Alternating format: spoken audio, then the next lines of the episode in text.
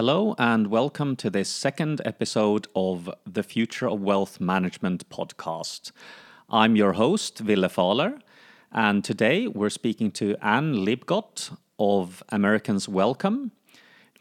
We will be discussing why the Swiss Financial Center and Swiss Wealth Management in particular is still relevant to North American clients, the relative competitive advantages of Swiss wealth management, and how Swiss wealth management can go into the future and compete in an increasingly internationalized, regulated, and changing landscape.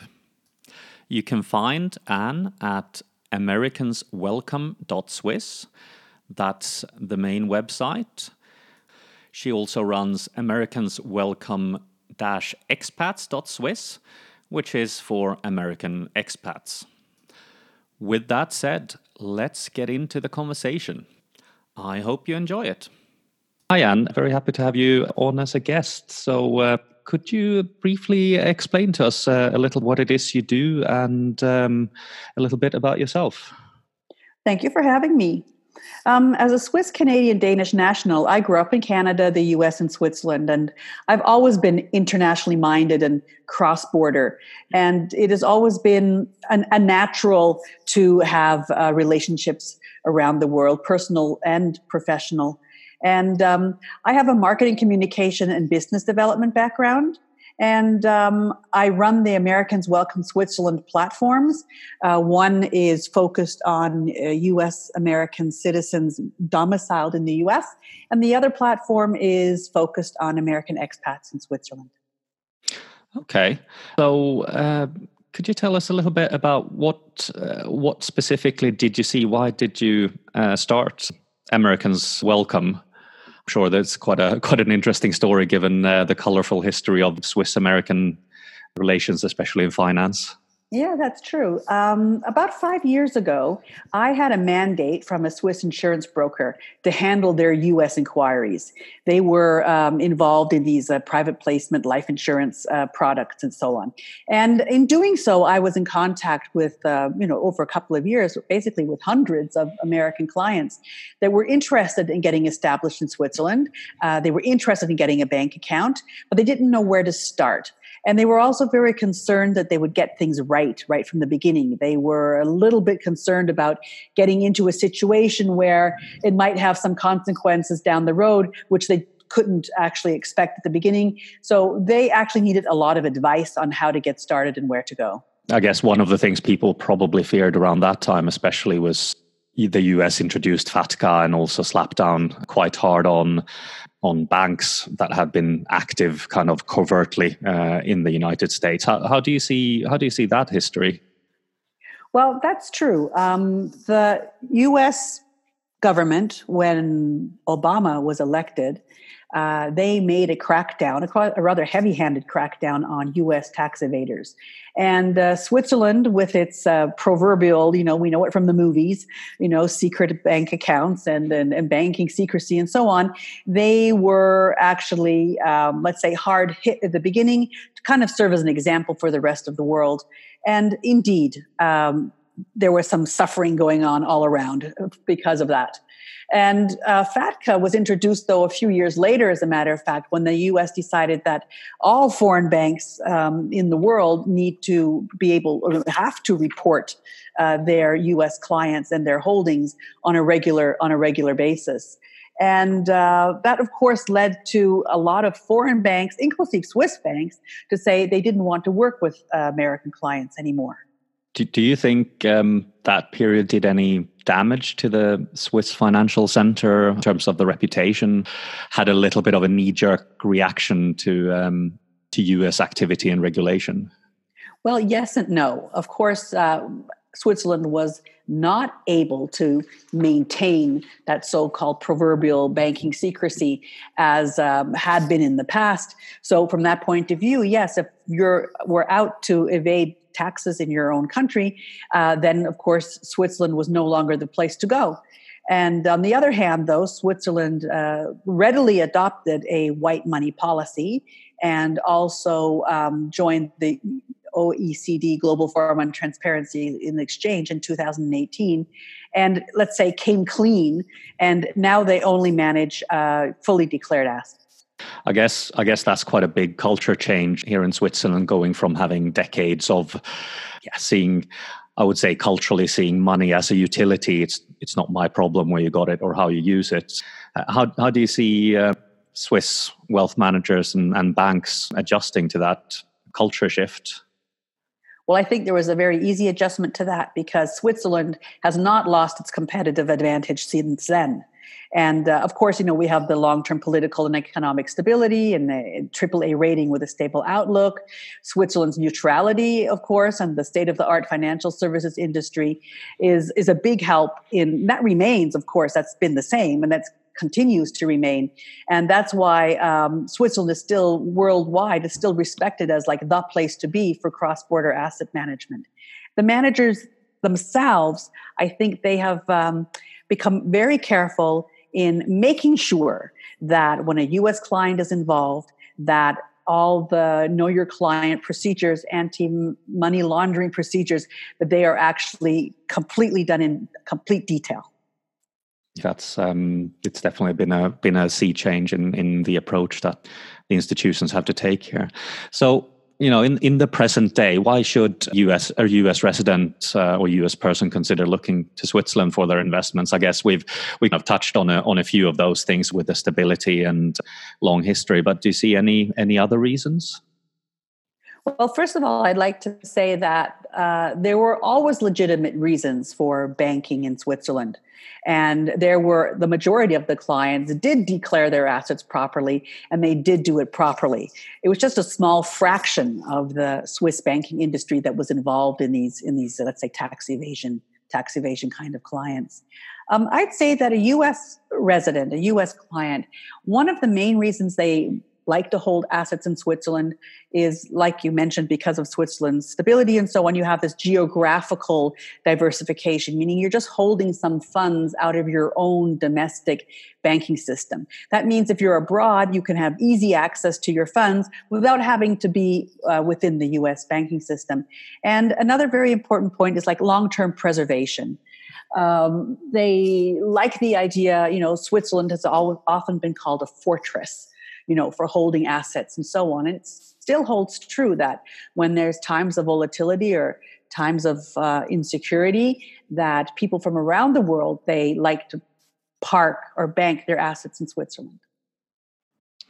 Yeah, I think that's that's certainly true. If you look at the kind of capitalization and capital ratios of, of US banks compared to Swiss banks. Um, personally, I'd be a lot more comfortable having having my money uh, money with a Swiss bank. Um, well, they say, excuse me, they say yeah. that there's always a Swiss touch. When there's rules and regulations, new ones being brought out, the Switzerland always has the Swiss polish to it. So they always go a step beyond what the requirements are. Yeah, yeah, it certainly seems uh, seems like that, especially where financial stability is concerned. So, say uh, you're a US based person, how difficult is it to get set up uh, in Switzerland these days? So uh, I know Swiss wealth managers tend to operate on it's called the external asset manager model, where assets are usually held with a custodian bank. So there's kind of two parties involved there. But how how difficult is it to to get set up now? If I'm say based in New York or something, and I want to work with a Swiss wealth manager. Actually, it's very easy. And sometimes the US investor, they're surprised at how easy it is. They're expecting it to be much more complicated, but it actually isn't. Um, Swiss custodian banks will uh, open an account for an American investor without any problem if they work together with a Swiss SEC registered investment advisor. And there are approximately 60 Swiss investment advisors that have registered with the Securities and Exchange Commission in the United States to be able to work with American clients without any restrictions. And there you can actually even open your account and, and, uh, uh, begin your relationship with the Swiss wealth manager without even leaving home. You don't need to come to Switzerland to do it. Actually quite uh, quite smooth. And I'm actually a little bit surprised that it's only about 60 wealth managers in in Switzerland. Given, I think on last count, I've heard there's something like 3,000 independents in in Switzerland. So they're probably quite a quite a good position to to get a lot of uh, new business uh, these days. Well, the thing is, the Swiss SEC registered investment advisors, they come in all shapes and sizes. You have uh, a few that come from big banks. Then you have another uh, portion, they are independent external asset managers, uh, but they're also backed by their, let's say, Swiss private banker, banking groups, smaller ones. Then you have the complete independent ones, and then you, it goes all the way down to the one man show. So there are about, like I said, all in, there are 60 of them. Uh, not all of them are really out there to expand their business. They've just registered with the SEC because they've had some uh, important clients to do so. But there are a group of them out there that are actually uh, very interested in uh, gaining new clients from the US. Yeah, yeah. So, uh, what what do you see uh, if you're not based in Switzerland as a as a client? What what do you see the main competitive advantages of Swiss wealth management being compared to say Luxembourg, Singapore, or UK or the UK or other big wealth management jurisdictions? Okay, well, like we've mentioned, you know, uh, Switzerland's very long long term stability and their neutrality and so on makes it kind of like the safest place in an increasingly unsafe world to hold assets. But if we're you know, completely honest, everybody basically cooks with water. So, what does make the difference in Switzerland? It has to be the Swiss quality service, it has to be the reliability, it has to be the quality of the asset managers, their education, their long term view, and their ability to be very client centric and to um, go, you know, individual client needs and take that very into consideration in the long term. Yeah, I think we've already touched there on on a little bit of Swiss wealth management can differentiate in the future um, as well. So looking at the at the kind of other side of the coin say you're a, a, swiss wealth manager and you want to start serving us clients what do you see as as the steps to to start get started effectively to to start attracting us clients well, basically, you have to register with the SEC. That's the first step that you have to do. And registering with the SEC, um, sometimes people think that must be a long and complicated procedure, but it actually isn't. It can be done online. Uh, it just has to fulfill all the requirements. There's a SEC Part 1 registration, then there's a, what they call an SEC Part 2 brochure, which is a narrative form of how you run your business, your fees, how you do your asset management, what kind of clients you have, etc. And these documents they have to be submitted to the SEC, and then it takes approximately two months. And uh, if everything's fine, your your submission will be accepted, and then you're registered as an SEC. Uh, SEC registered investment advisor. And there you go from there to actually acquire your clients like I mentioned before, there's quite a few of these um, uh, investment advisors in Switzerland who have had um, American clients, maybe ones that have decided to move to the United States and so on. They become a US person. So they're doing it for that reason, they're registering for that.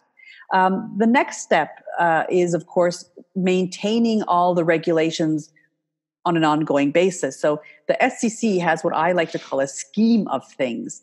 And that's basically just keeping books. It's basically keeping records of everything you do and so on. And they have to be kept up to date and at hand at all times. When you want to acquire new clients in the United States, I mean, it's a, it's a huge market, of course. And basically, you're only addressing the top 1%. So it's not the easiest thing to um, you know knock on the door of a Hollywood star and say, "Listen, we have some Swiss wealth management ideas for you." No, certainly not. Um, I think that's probably the most challenging part for for any business. It's um, finding new clients and new sources of growth. But I, I think it sounds from the regulatory aspect. My impression of it is that we have this kind of regulatory convergence globally, which means serving US clients from a regulatory perspective is probably not going to be that much different from serving EU or Swiss clients. No, well, the thing is, these regulations are all in place to protect the client. That's the idea behind it. It's to protect the client from um, misuse or from um, you know, analyzing risk the wrong way or having unsuitable products and so on. What it does mean, though, is, is when it's a heightened regulatory atmosphere, it also means that uh, the banks are having to, you know, be a bit more discerning of who the clients are going to be. So it's a bit of a two way street. On the one hand, the clients are being protected, but on the other hand, the banks might say, you know, we can't serve you because we're not sure you know about all these regulatory things as far as it, as far as it concern, uh, pertains to you. Yeah i guess i guess there's a, a, cost side to it that if you don't have enough assets under management uh, from a from a given client it's not profitable to to actually serve them. Yeah that's part of it yeah. Yeah. So we talked a lot about wealth management in particular, but um, in a broader sense, uh, what else can Switzerland offer to US high net worth individuals? Yeah, Switzerland is, of course, a preferred location for many things. It's a preferred location for residency. It's a preferred location for international schools for their children. Uh, it's also preferred to establish a company in Switzerland. This is basically due all to the regulatory atmosphere that we have here, uh, preciseness, you know, accuracy, uh, an excellent tax treatment of new companies, and so on and uh, it could certainly be worth its while, even though there are some hurdles to overcome. Yeah. Uh, so, where do you see the Swiss Financial Center and, and perhaps wealth management in particular going in the next five to 10 years? Obviously, with technological changes, with um, changing trends of uh, client preferences and, and a changing uh, regulatory climate. Are there any trends uh, worth keeping an eye on? Uh, do, do you see how, how firms will adapt to this?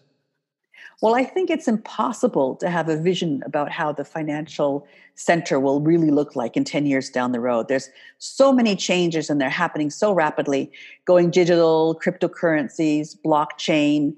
Um, it's just, you don't know what's going to happen in five to 10 years. But I think what's going to be maintained despite all the new technology, is that you're going to have a traditional Swiss quality approach. You're going to have innovation. You're going to have a very client centric attitude and service. And the new regulatory obligations commencing in 2020, of course, they're going to drastically affect the business of a lot of, especially, let's say, external asset managers of the smaller sort. And probably, we're waiting for it to happen, they will probably join forces more often to be able to handle the new regulatory environment. So there will be fewer, stronger, consolidated institutions and wealth managers. Yeah. I guess from my perspective, one way I could see this going is you have effectively technology augmenting the typically Swiss qualities because uh, I think yeah the, the client centricness that's certainly something that requires both people and technology in the future perhaps well, I think especially when you take a look at you go you're moving from your traditional Swiss banking with your traditional client base of people that let us say are baby boomers and older. And now you're getting into the next generation, what you know, which everyone likes to call the millennials.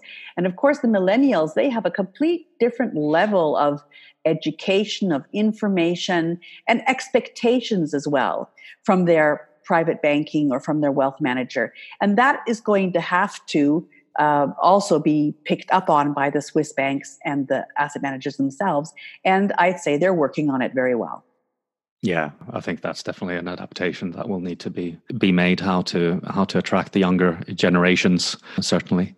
So, uh, anything else you'd like to, to add to to the subjects that we've talked about? Anything uh, that you think we've missed out on?